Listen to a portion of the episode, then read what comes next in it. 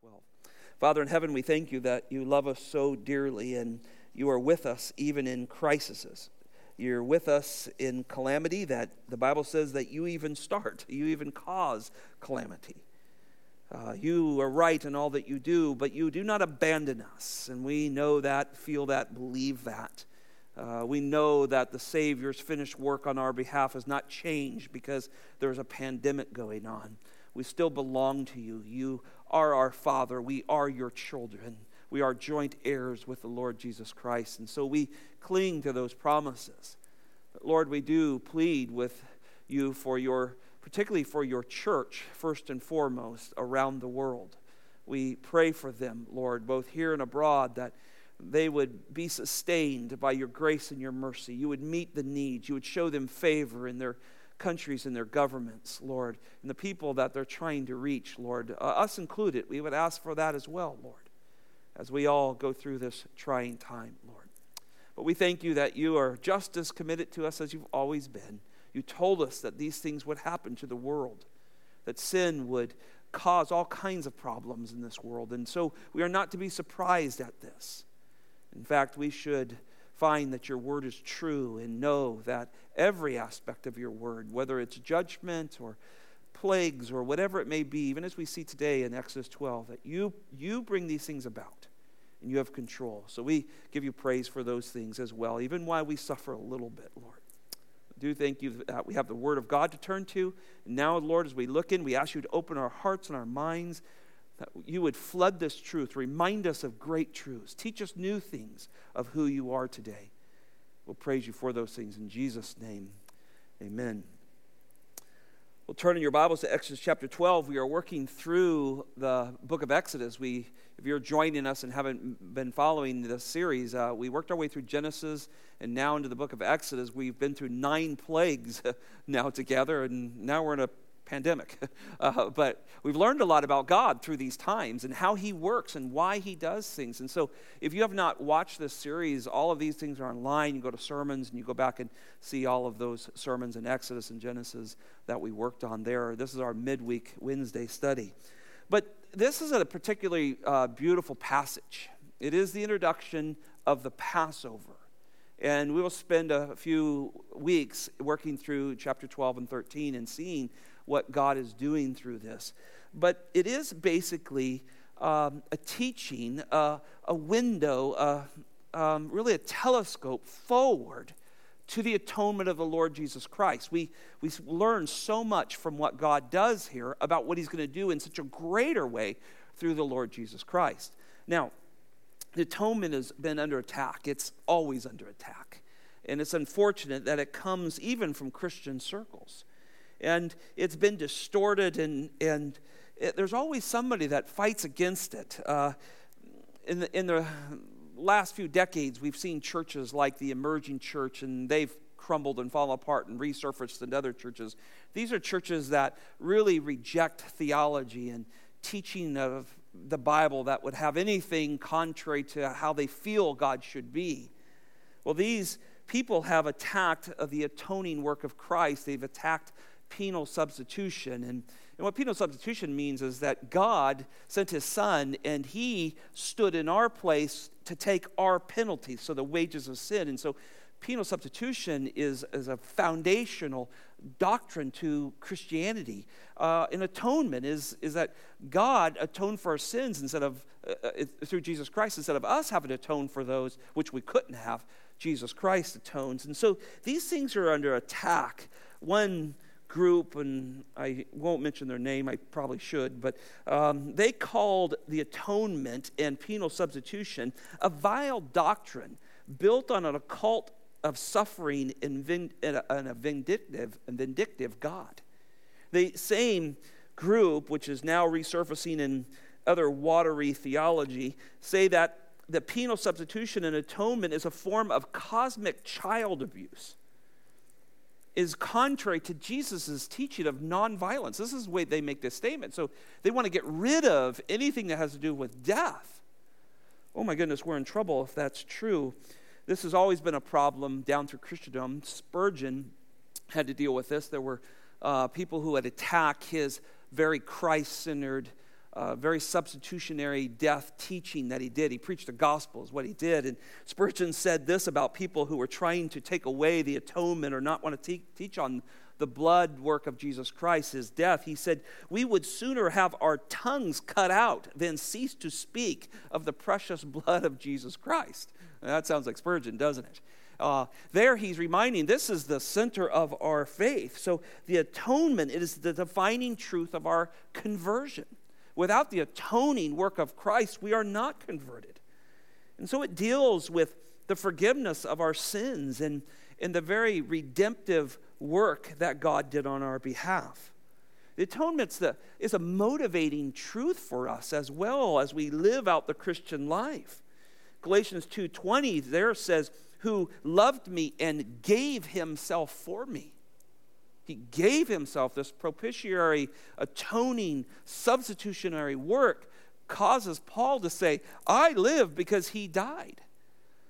2 Corinthians 5.15 says that almost verbatim. I, I'm living because he died for me. And so atonement is such a precious thing to us as believers. In a word, the atonement is at the heart of our faith. And this is not to say that any other cardinal doctrine is optional because they're not. They all work together to bring about the finished work of the Lord Jesus Christ to teach us those things. But they, they converge at the atonement. Every aspect, when you start to think about the work of the Trinity, the Father planned it, the, the Son fulfilled it, the, the Spirit executed it. I mean, I mean, we just see atonement worked within the, the Trinity, and you can work down through thing after thing creation and the sufficiency of Scriptures. All of that finds its fulfillment in the atoning work of the Lord Jesus Christ.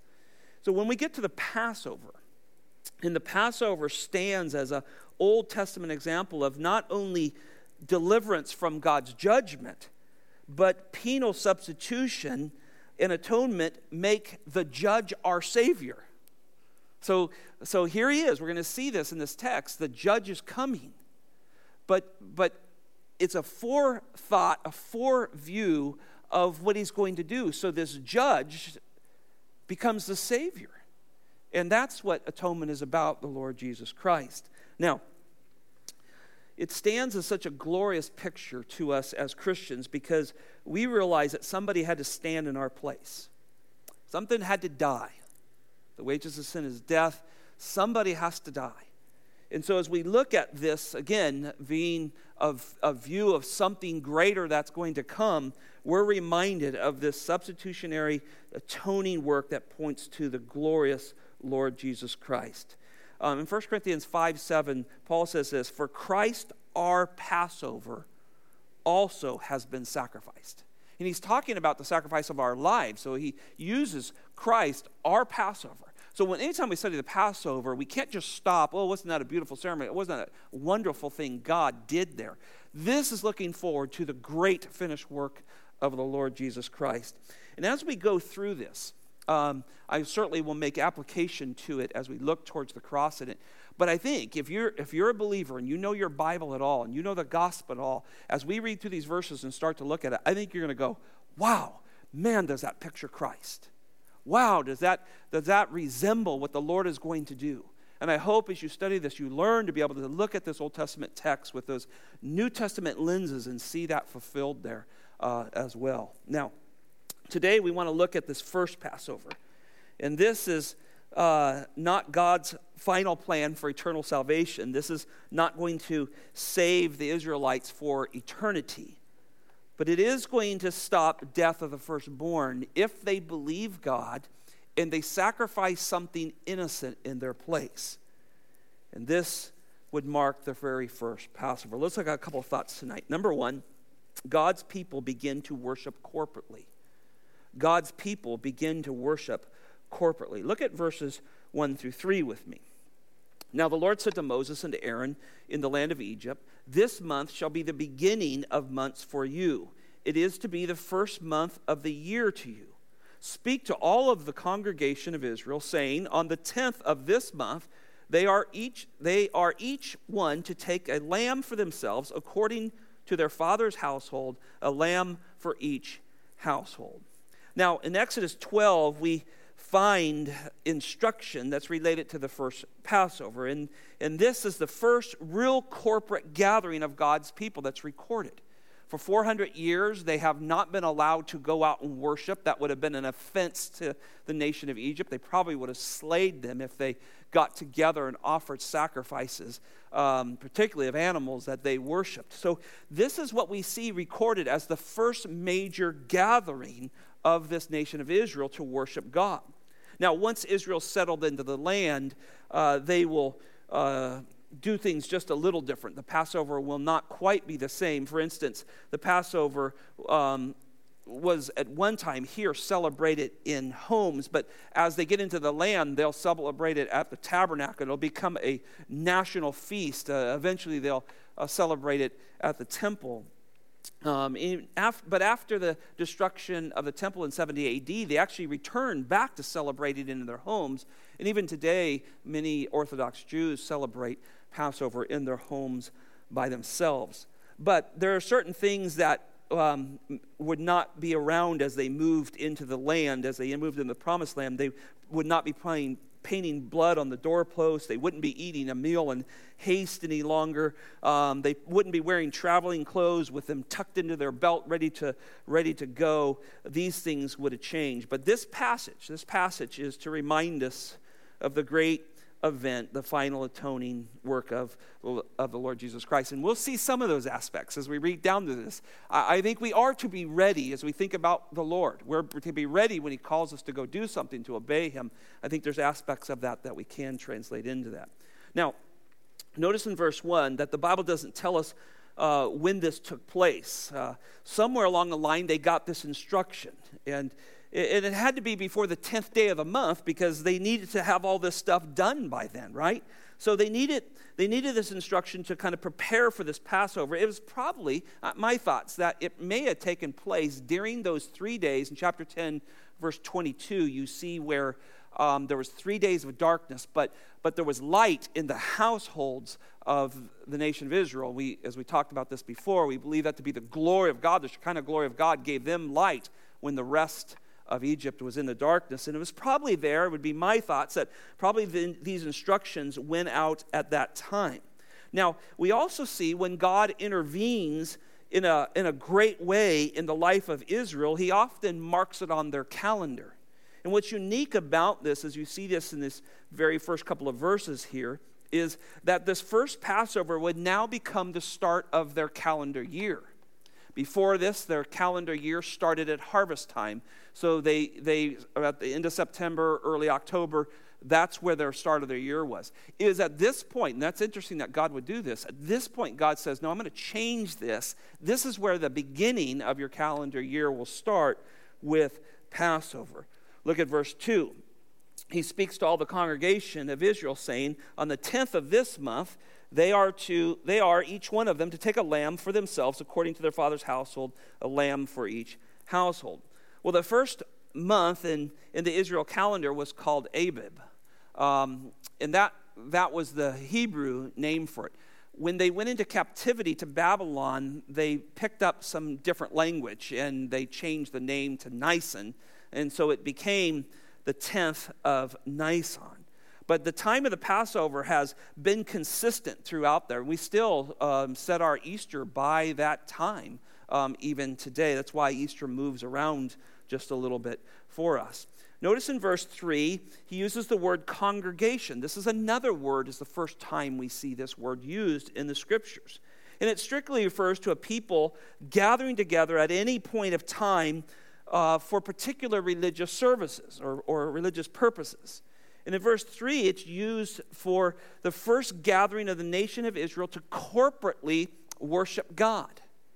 This is a time when they have, they're going to come together and do something with one accord for the glory of God and for their own protection. Now, remember, the Levitical tribe has not been raised up at this point. You still um, have the heads of home functioning as the priests of the of the home.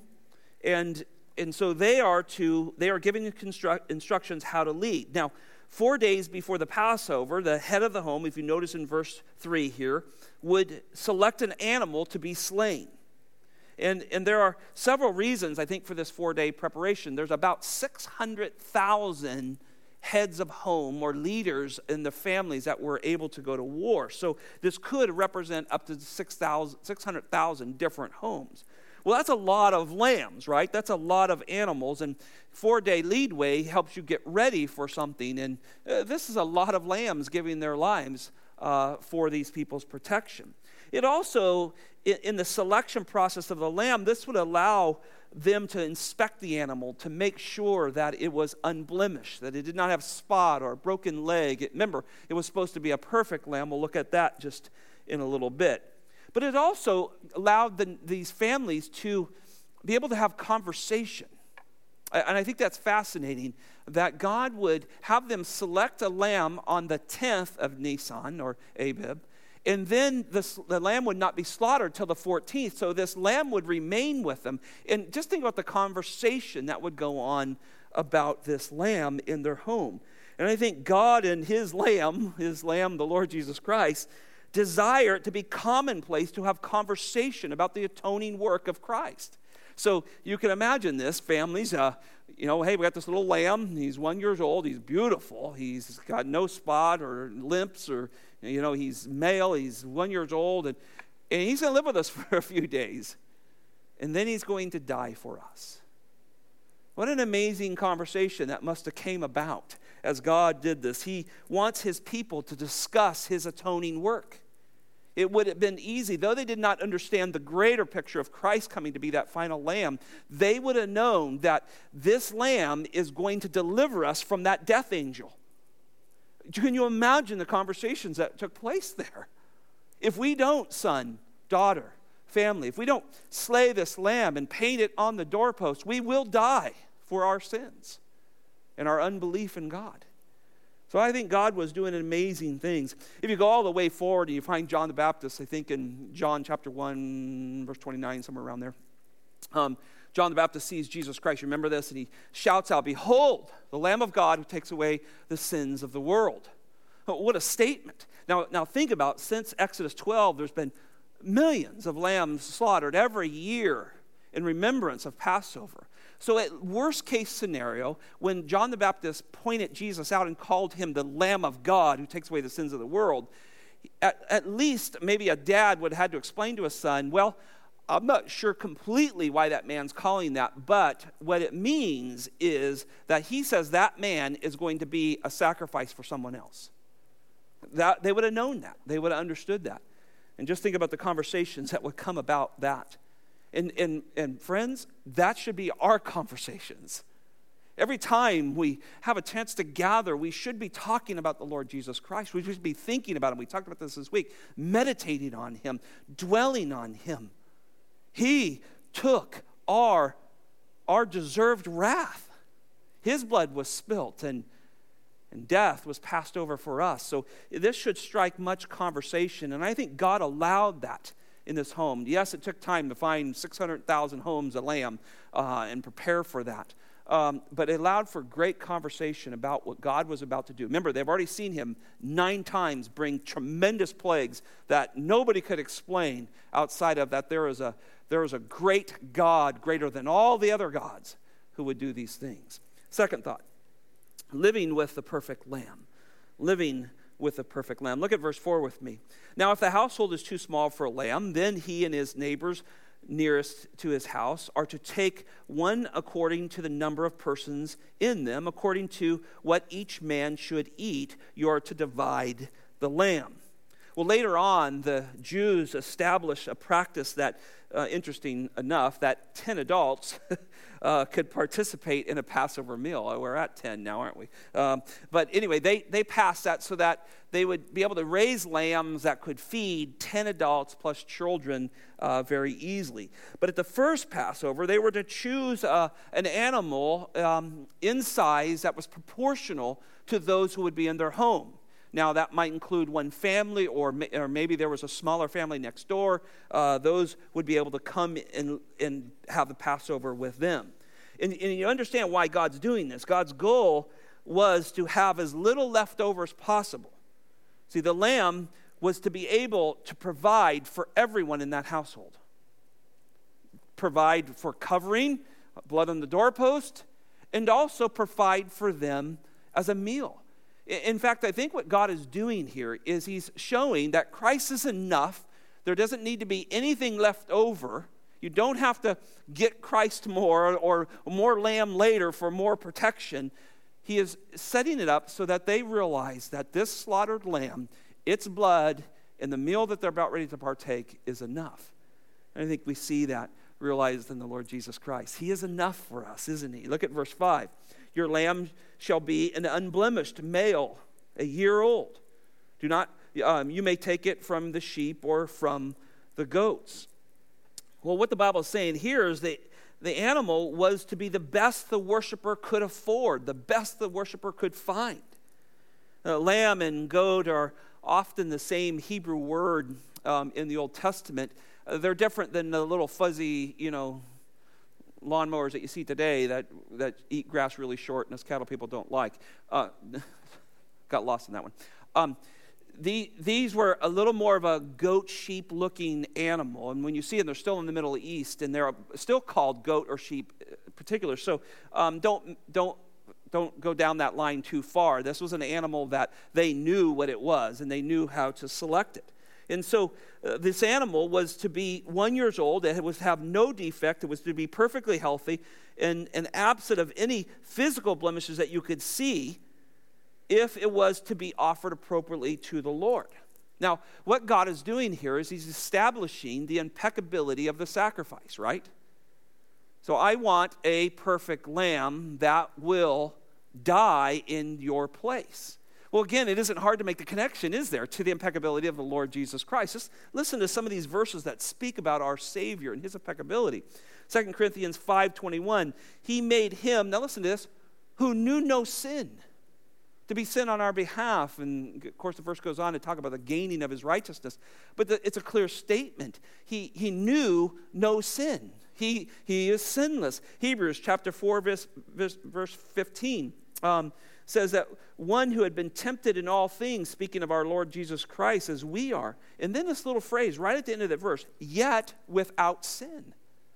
Yet without sin. Hebrews 7 26 the Bible says this of Jesus that he was holy, innocent, undefiled, separate from sinners. So he did not have our sin nature on him. He took on our flesh and he was made like his brethren. So he became incarnate, but he did not get our sin nature. He was separate from that and he remained separate. And though he was tempted and tried in every way, he was always found without sin. First Peter just says, Who committed no sin, as it speaks of him as an example to us of how we live our lives. Who committed no sin. And so we see the impeccability of the Lord Jesus Christ. Now, if you don't love God and you're an, an Israeli and you're raised in the wilderness and so forth, um, and you're starting to take on the pagan gods, and eh, pretty soon this became a real problem uh, well, we gotta, we gotta get a lamb, but man, I don't want to give my best one. And so one of the things that we saw, we see the nation do is they begin to crumble in their obedience to God from their heart. And this is why the law of, of the Old Testament spoke about loving the Lord with all your heart, your soul, your mind, and your strength. Because God knew that they would start to go through ritual. By the time you get to almost the captivity of the nation, um, you begin to see the prophets begin to speak about the laziness and the lack of care of selecting animals for sacrifices God would want. Malachi chapter 1 is a very interesting passage. I encourage you to read it.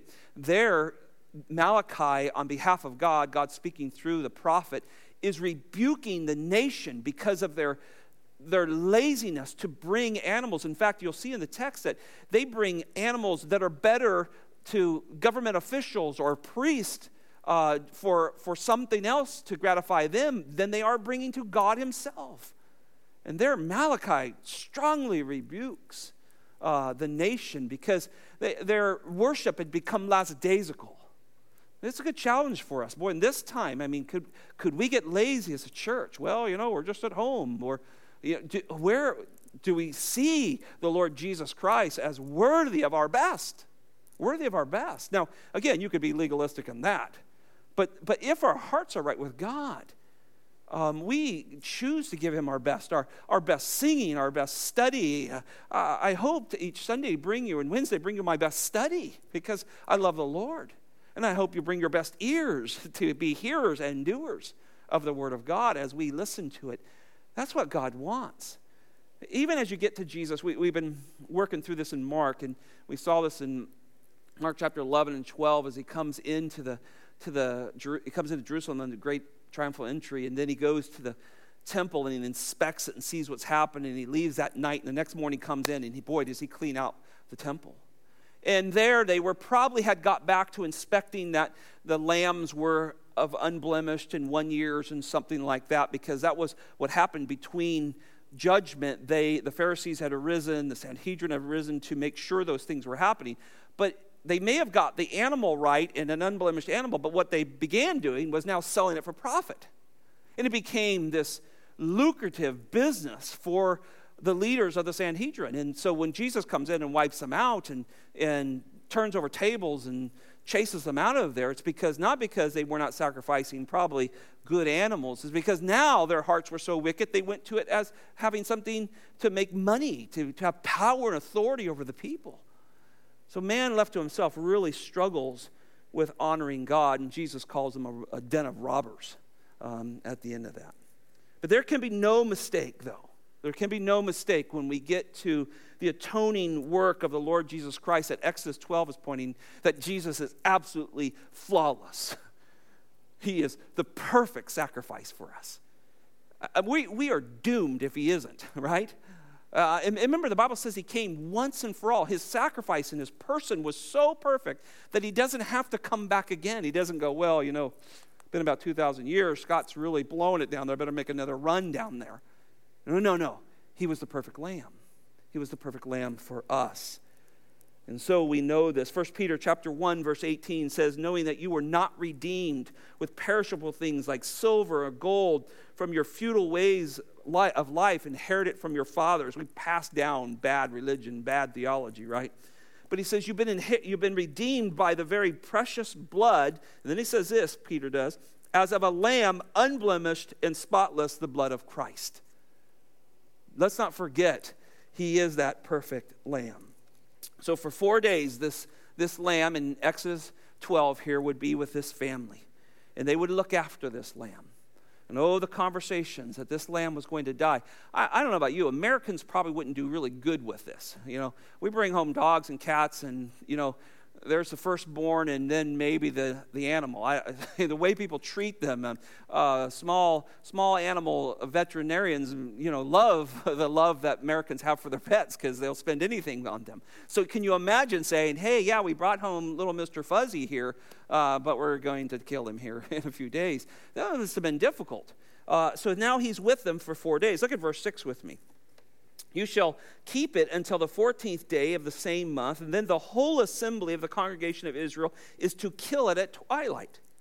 So at sundown, all of these lambs are to be killed. And the goal here and the wording of this was, and they figured out a timing for this. Um, they called it between the, the days. Um, there's some Hebrew language there that between the day and the night, which we call twilight that was when these animals were to die, to die. Later, the Jews moved it back to between three and five, where they would sacrifice this uh, Passover lamb. But each family at the same time, which is really interesting, although they're separated in their homes, because that's what's happening here. It's corporate worship, but not together. I want to make, oh, we got a good point here running here. There's corporate worship going on, but not together. They're all to sacrifice this lamb at the same time to worship God by the death of this lamb and the painting of this blood on the doorpost and, and the eating and consuming of this lamb. They're supposed to do it at the exact same time, corporately, worshiping God together, even though they're in different homes. It's pretty fascinating, isn't it? And so, this congregation of God's people was to trust in this blood of, of this lamb to protect them. And, and this entire congregation separated, viewing this all as one act one act, a group act by the nation of Israel, 600,000 homes, somewhere around that, all acting together to worship God. You know, I was studying this today and I got to this point and I, I just really stopped and thanked the Lord for that.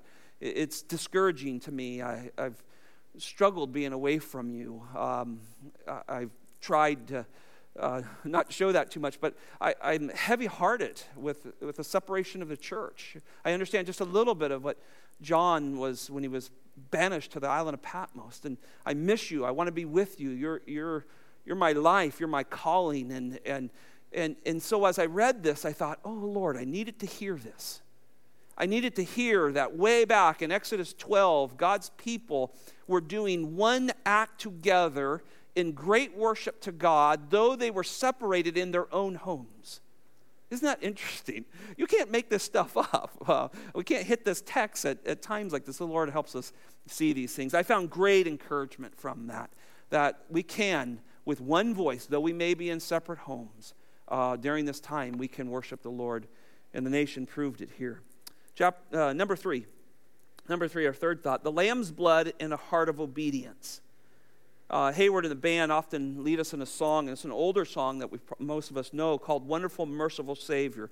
The chorus says this Who would have thought that a lamb could rescue the souls of man?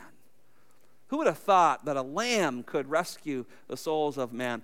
I, I have always loved that song. It always endeared me to my Savior that, as I think of that lamb. Who would have thought that's way God would, would redeem his fallen, highest creation, man?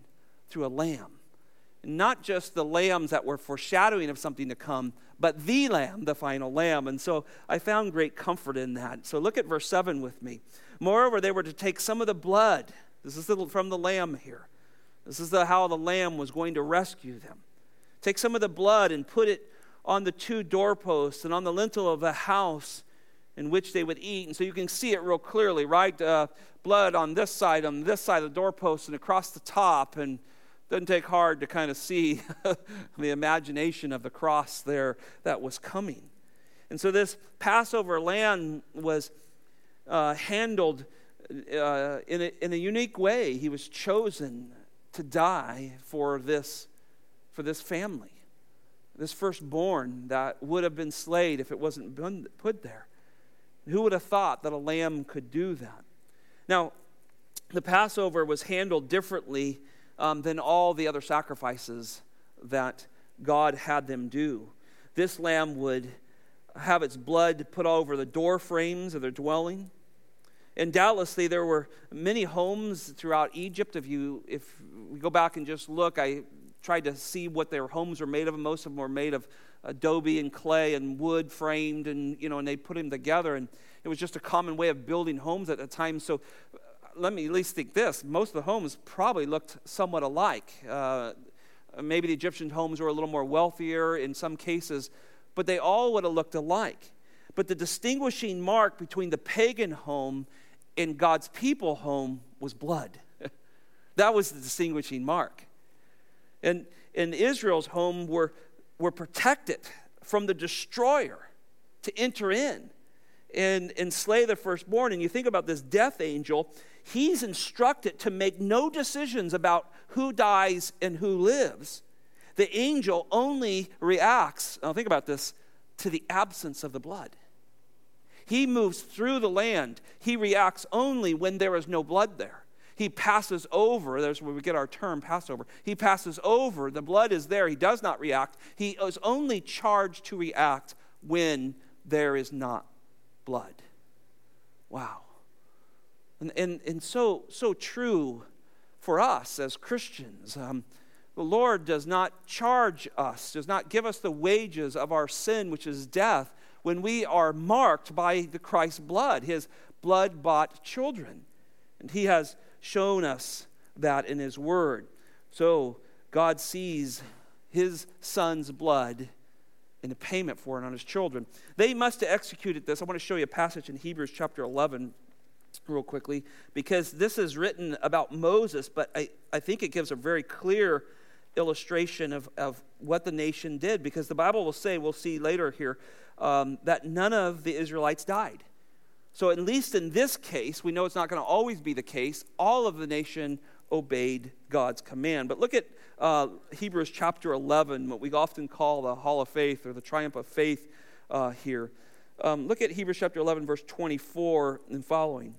By faith, when, by faith, Moses, when he had grown up, refused to be called the son of Pharaoh's daughter. Remember this? We talked about this. Choosing rather to, to the, uh, endure the ill treatment with the people of God than to enjoy the passing pleasures of sin. Consider, considering the reproach of Christ greater riches than the treasures of Egypt. We, you know, we've talked about these verses before because he could see that God was going to bring some kind of sacrifice for him, for he was looking forward to the reward. By faith, he left Egypt, for fearing the wrath of the king, for he endured it as seeing him who is unseen. There's the reference to the burning bush. Now, listen to this. By faith, he, and, and the nation of Israel, because none of them die, so they all kept it. By faith, they kept the Passover and, they, and the sprinkling of the blood so that he who destroyed the firstborn would not touch them. So, so Moses is the one recorded in the faith here, and he's really, again, he's a type and, and is often spoken of for the nation here. But that's what he did. They, they believed God, they believed what he said, and they were passed over, and they did not fall under that judgment. Look at verse 8 with me. They shall eat of the flesh that same night, roast it with fire, and they shall eat it with unleavened bread and bitter herbs. Now, with the blood marked on the door post, they were to partake in a very reverent way the, the eating of this lamb. Uh, the explanation of unleavened bread we'll get to in verse 14, but I think the bitter herb is worth just talking for just for a moment. I think that bitter herb was a reminder of what they've been through the last 430 years. We'll see at the end of the text, and when, when God brings them out, it, he'll say it's been, it was 430 years they had been there since Joseph had brought Jacob and the brothers into Egypt. It was a bitter time for many of those years. There was pharaohs that arose who did not know Joseph, and and so I think the bitter herb probably refers to that. And possibly, and we'll look at this next week when we get into the, to the unleavened bread. The bread, probably, the unleavened bread, most likely refers to something that takes place in Egypt, most likely sin. Look at verses 9 and 10 with me. Do not eat any of it raw or boiled at all with water, but rather roast it with fire, both its legs and uh, its head and its legs, along with its entrails and you shall not leave any of it over until morning, but whatever is left over until morning, you shall burn it with fire. At a later time, meat um, that was sacrificed to the Lord could be boiled, but never the Passover. Never the Passover. The Passover was always to be roasted with fire. You will see later as the law is given that they were to pull out the fat that would accumulate around some of the organs, particularly around the kidneys and, and so forth. It's the sweetest fat on an animal. If you ever have killed an animal, you want that fat. You want them to grind that into your hamburger or whatever. It is a very sweet fat. It grows there. That was to be offered to the Lord. We actually see um, Abel offer that in Genesis to God. I mean, so all along he has done that. So I think what, what I think God is doing here and having them roast it with fire is that it consumes that fat. Um, in that and that was said to be a sweet aroma to the Lord. So they were not to boil that, they were to roast that. What is clear is that God took very great care in flawless instructions so that they would not mishandle this Passover lamb. Remember, this is a picture of something greater to come. And so he laid this down so it would point forward certainly the Lord Jesus Christ on the road of Emmaus with those disciples after his resurrection. It says the Bible, t- Jesus said he took them back and talked about all the things that were pointed to him through the law, the prophets, and the Psalms and so forth. Doubtlessly, he came to this and said, Did you not understand? That was about me. And so, so there's flawless instruction given here because God wants this to point forward to the Lord Jesus Christ. And notice this lamb was to be fully consumed, fully consumed. Um, they thought Jesus was crazy when he related himself as the bread of life and that they were to consume him. This is what God had taught. We are to be consumed with Jesus Christ. And this message was going forward. Look at verse 11. Now you shall eat it in this manner with your loins girded and your sandals on your feet and your staff in your hand. You shall eat it in haste. It is the Lord's Passover. Now it's clear that that the greatest value of this lamb was its blood and its protection from the destroyer. But the lamb was also necessary for daily life. Uh, I got thinking about this quite a bit. They were to be ready. They were to be ready to go. The idea of the text is that they were to have their garments tucked in. Remember, they wore long robes, a very different dress in this time, and, and very hard to run in a full length dress or robe. They were to pull that up and put it inside their belt so that they could move quickly. The staff is a different word than, than what we see the staff of Moses had. It's a walking stick type thing. So they were to eat this thing ready to go. And so this lamb, think about this lamb. This lamb was not only uh, the greatest was, of it was the blood on the doorpost to protect them, uh, but it's also nourishment for them. They are getting ready to, one, plunder the nation of Egypt. They got to go house to house, get all their silver and gold, and then they got to start walking in the desert with everything they own. And, and so he says, I want you to consume this thing. It's also for your daily life. No, it's not fun to think about. I think Jesus is for our daily life, right? Um, Second Peter talks about that, that he's given us everything we need for life and godliness. I think life is the daily, I mean, uh, life is salvation. The godliness is the daily stuff. In Christ Jesus, we, we have everything we need. And so they were to consume that. It was to help their strength. They were to have a full belly and, and ready to go follow the Lord. I pray that as you study your Bibles and you listen to sermons, that, that spiritually you're filled. You're, you're taking in digesting the truth, uh, and it causes you to be ready. So, this meal was not to be eaten in fear, it was to be eaten with confidence. We're going, we're following our God. He's releasing us from this place. We, he has a plan for us. And they were to not be in fear. They were to eat with confidence that you see this. Don't let anything left. Nourish yourself. Let's go. I'm taking you out. And so there's a readiness that is there. Finally, just in verse 11, the end of verse 11 here, before we look at our last point, notice he says it's the Lord's Passover. The Lord's Passover. Well, the language points to the animal, not the feast. When you study that text, you break it down, it, be, it really shows you he's pointing to that animal. And here we realize that this first, uh, this first time, he's pointing to this lamb. That is the center of all that's going on yeah, it was family together and they got this little guy and he lived with them and all of that, but the, the centerpiece was that lamb. And God wants that to be the centerpiece of all that we do. Um, this is why we say we believe God is Christocentric. He loves to proclaim His Son, He points towards His Son. That was His plan for us to recognize His Son, repent, and follow Him. And so He is the center of the Passover, and He's the center of a Christian's life. Number four, the execution of judgment leads to death for some and life to others. Look at these verses with me, verses 12 and 13, and these will be our final verses. For I will go through the land of Egypt on that night, and I will strike down all the firstborn in the land of Egypt, both man and beast. And against all the gods of Egypt I will execute judgment. I am the Lord. The blood shall be a sign for you on your house where you live.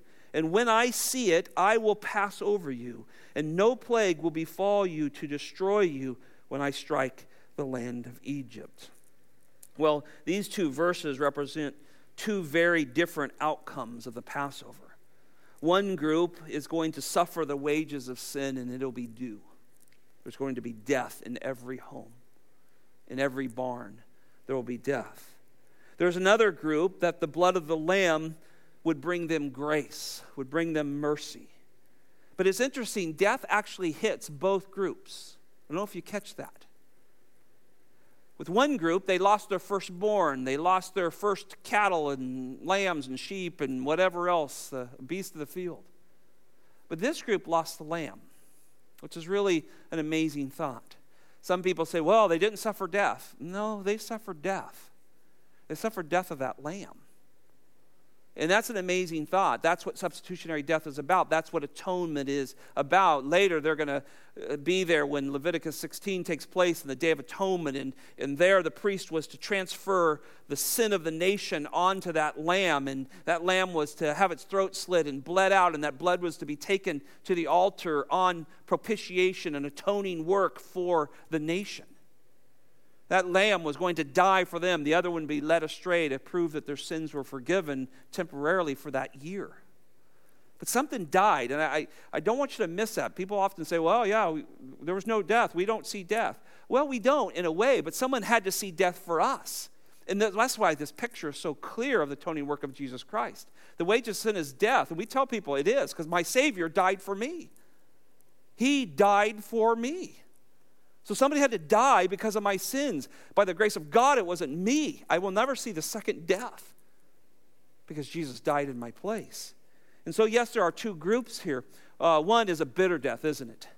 It's a bitter death. Could you imagine the screams? We'll see this in the coming weeks here, and, and the sorrow that must have went up from, from the land of Egypt. Though a pagan nation and godless and rejecting the living God, our hearts go out for this. We don't like to see death. And God says He takes no pleasure in the death of the wicked. But on the other hand, how grateful they must have been for that lamb as they're leaving Egypt, think about this, we'll look at this in coming weeks, and there's so much tear and so much anguish, so much hurting in the land. Do you think they were thinking about that lamb possibly? How grateful they were of the blood of that lamb. See, I think that's the mark of a Christian. Notice in verse 12, he says, And against all the gods of Egypt I will execute judgment. Well, first of all, there are no real other gods, um, only what sinful minds produce and then fall prey to that. However, this false thinking and religious worship permeated Egypt in every which way. And so, this is why God speaks this way. Second, I also think what he's doing is he's exposing the gods of Egypt were nothing more than just a very demonic, dark power and working of Satan. So, in a way, God was showing that he had power not only over the Egyptians, but he also had power over Satan and his forces. This was a godless nation. This was a nation that uh, lived in the darkness of sin. They, they were into the occults and all those things that rejected a living God. And so God says, Look, I, I am going to have victory. I am going to win. I will beat all the gods of Egypt and I will execute my judgment upon them.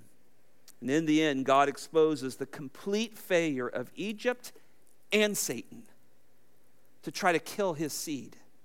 Because that's ultimately what this is about, isn't it? Kill Christ kill that promised one in Genesis 3:15. Do not let him get to that cross. Do not let him finish what God promised he would do. This was the goal. And so here as this nation is going to soon we'll see trump out of Egypt leaving them totally bankrupt and sobbing in their sorrow and then eventually wipe out their army. The seed of the Lord Jesus Christ is going with them. Isn't that amazing? And that's God's great protection. And that's what he told before these plagues started in Exodus chapter 6, verse 1. The Lord said to Moses, Now you will see what I will do to Pharaoh. Boy, did he do it. He's a God of his word. You can trust him. Last verse, and we'll quote with this. Look at verse 13. The blood shall be a sign for you on the house where you live. And when I see the blood, I will pass over you. It's interesting. God's speaking here. We know it's a death angel. Is it a pre incarnate Christ? Uh, who is this that's coming through here? Who's this judge?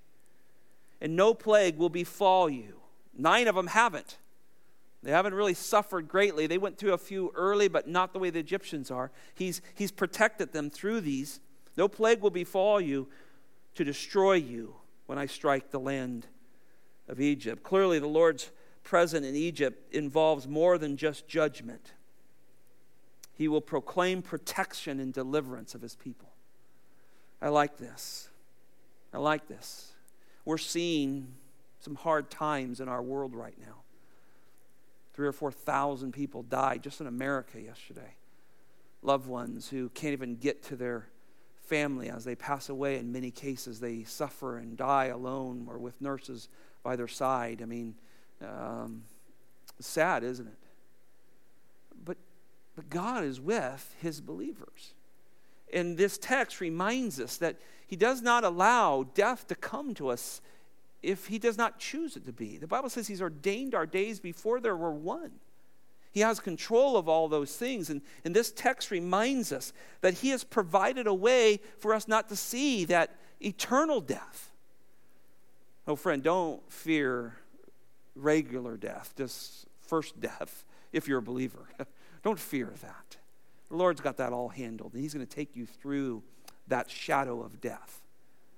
If you don't know the Lord Jesus Christ, you'd be extremely afraid of the second death. That's the one where he will cast you away from himself into a place reserved for Satan and his angels, a place of fire and gnashing of teeth and so forth.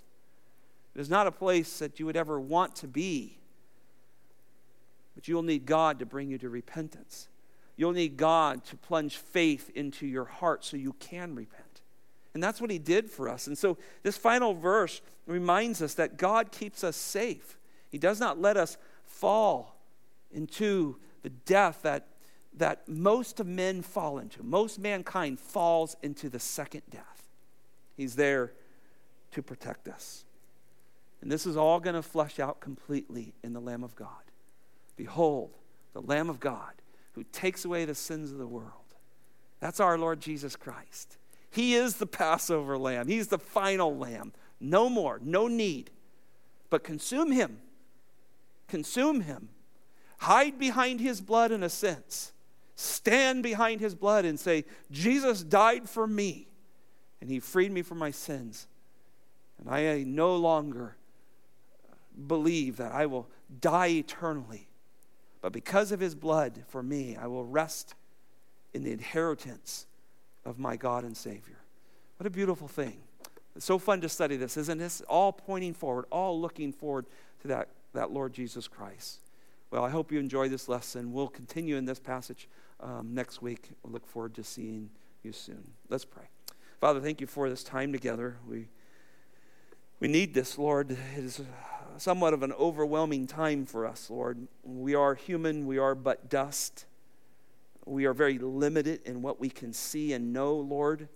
You, you know every life, you know those who are passing even at this moment whether from this virus or from something else. You, you know all that, but we don't, Lord. And so we find ourselves with a bit of anxiety at times, a bit of uh, concern, Lord, what's going on, even frustration at times, Lord. But you are in control, and you have a greater plan. And you love your bride. You have rescued us. You've dressed us in white. You've adorned us with your righteousness. And so we may suffer at some level, but you will take care of your bride, each and every one of us individually, but also corporately to bring us to yourself someday. And so, Lord, we pray that through these trying times, we will run to the Lamb. We will stand behind his blood and know that we're forgiven. And what can man or viruses or anything else do to us who know our Lord Jesus Christ? And so we with humble confidence, Thank you, Lord Jesus, for being the Lamb of God who took away our sins so that we would have an eternal inheritance. We thank you. In Jesus' name, amen.